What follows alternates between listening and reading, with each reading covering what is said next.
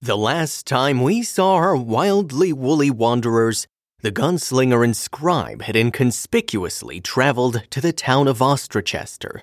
With a mission that required stealth, the scribe sought out the barber to give the gunslinger a makeover. With the once shaggy gunslinger now clean cut and dressed to kill, the pair move on to the Ostrachester University Library with the hopes of finding texts that could aid them on their journey to the end of the world. The gunslinger readjusts his trousers for the hundredth time as he and the scribe make their way up the many marble steps leading to the Ostrachester University Library. The gunslinger had unwillingly traded his leather duster and chaps for a black collarless coat with matching waistcoat and a wide brimmed hat sporting a radiant blue peacock feather.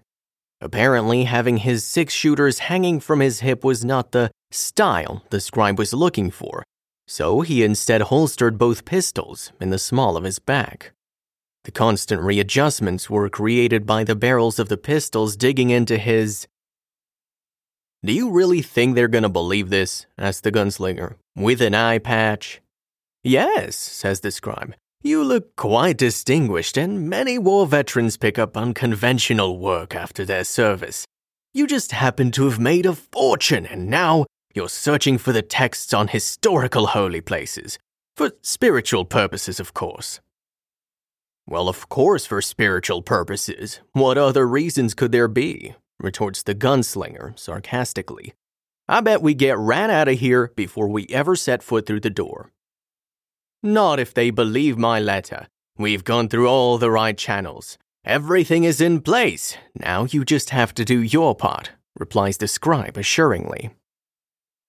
The library looms ahead. Its towering columns loom over the rest of the city, supporting the massive, ornate marble awning. The front of the awning is adorned with a scene of the gods offering the book of knowledge to mortal men. While many didn't believe in the old gods anymore, their value lived on mostly in popular literature and folk tales. Above the awning was a continuation of the library, featuring an extensive stained glass window. The window had various blues and greens intertwining together down the library's face. The gunslinger chuckled. Knowledge wouldn't be given today, it would be stolen. The duo stride confidently towards the heavy, decadent oak door. The door is inlaid with gold, featuring intricate engravings. The duo swings open the door and steps into the foyer. The floors are polished marble, and the towering columns continue, sprouting up through the marble. Scores of colossal bookshelves dot the floor of the library. There are thousands of scrolls and books populating the shelves. In the middle of the floor is a large circular desk, with several robed scriptorians busily sorting through scrolls in the center. Leaning against the desk is a well dressed gentleman wearing a fine waistcoat, staring into his pocket watch on a chain. The figure looks up and then strolls over to meet the gunslinger and the scribe. Gentlemen, you must be the ones with which I have an appointment, says the man, stretching his hand out for a handshake. I'm glad to meet you. I'm the head archivist and proprietor of this establishment, Isaac. Yes, exclaims the scribe. I am the scribe, and this is our benefactor, on a mission from God, you might say. Yes, I have looked forward to meeting you, sir, replied Isaac. Quite a noble undertaking, searching for religious relics in abandoned towns with religious buildings. I hope that some of our historical records can give you a place to start in your quest by identifying some of these relics and the buildings and towns they may have been in before plague, raiders, or opportunity moved them elsewhere. I do hope so, answered the gunslinger, taking extra care to enunciate his words and speak properly. These objects of faith are pointless unless they're in the hands of believers. Well, let's put them back in our hands, brightly replies Isaac. The optimistic demeanor creates a stir of guilt in the gunslinger's stomach for a second. Bounty hunting, while dirty work, was for the most part honest work. The archivist's enthusiasm was about to be quickly extinguished. No matter, it had to be done and no one would be truly hurt. The three began climbing a wooden case that clung to the side of the library's walls, like the mountain goat's path up the mountain. When they reach the last landing, the gunslinger and scribe see a whole floor has been constructed near the ceiling of the library. The two adventurers lean over the railing, looking out over the whole library. The stained glass cast a cascade of beautiful colors across those walking through the rooms. These are where we keep our most precious works, says Isaac, motioning to the area. We believe this, in addition to provided security, makes this one of the safest places in the world. The gunslinger looked over to see the security Isaac mentioned. There were four guards in chainmail holding crossbows, standing at full attention. Royal guards. These guards were suspiciously similar to the two guards standing in the front. They were dressed like common town guards, but more alert, crisp, and in better shape. Isaac leads them into a room full of religious texts and sits down, beginning to present all the texts he had selected for their review. When Isaac looks up, he's met with a locked door. Isaac beats on the door, demanding their return. It should be this way, the scribe whispers. They turn a corner and come upon a room with a glass case. In the case lay many ancient books. In the midst of all of them lay a massive text. The pages were laid open and filled with illuminated manuscripts of dead languages, the illustrations carefully crafted and colored in precious pigments. That's it, whispers the scribe giddily. The gunslinger pulls on the handles, but the case is locked. He begins to pull out a pick when he hears the shouting of the guards. we're gonna have to do this the faster way, growls the gunslinger. As fast as lightning, the gunslinger unholsters his .357 Magnum six shooter and blasts the lock. The scribe, astonished at the gunslinger's lack of care with such ancient treasures, but understanding the need for brevity, grabs the text and wraps it into his robes.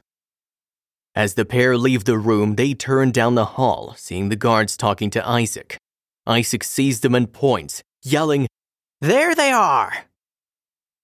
The pair dart towards the entry landing, where they meet the rest of the royal guards coming up the stairs. The gunslinger and scribe are trapped. The two adventurers back up the stairs slowly, careful not to make any quick movements. The two step back onto the main landing as the guards surround them. The gunslinger looks around and whispers to the scribe, Follow my lead. The gunslinger quick draws again, firing three rounds in rapid succession. The bullets whiz through the air, all a distraction save for the last one. The last bullet smashes a knob, holding a length of chain tied to the massive chandelier that provides the majority of light for the whole building. The chandelier falls until the end of the chain tied to the railing catches. The scribe and gunslinger leap onto the giant chandelier and begin to swing towards the stained glass window. The royal guards, catching onto the escape attempt, begin firing at the two escapees. Isaac tries to disrupt their shooting, screaming, Stop! You'll destroy the book!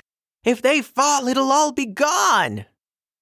The scribe and gunslinger, in the meantime, have gained enough momentum to send themselves smashing through the window and onto the marble awning below.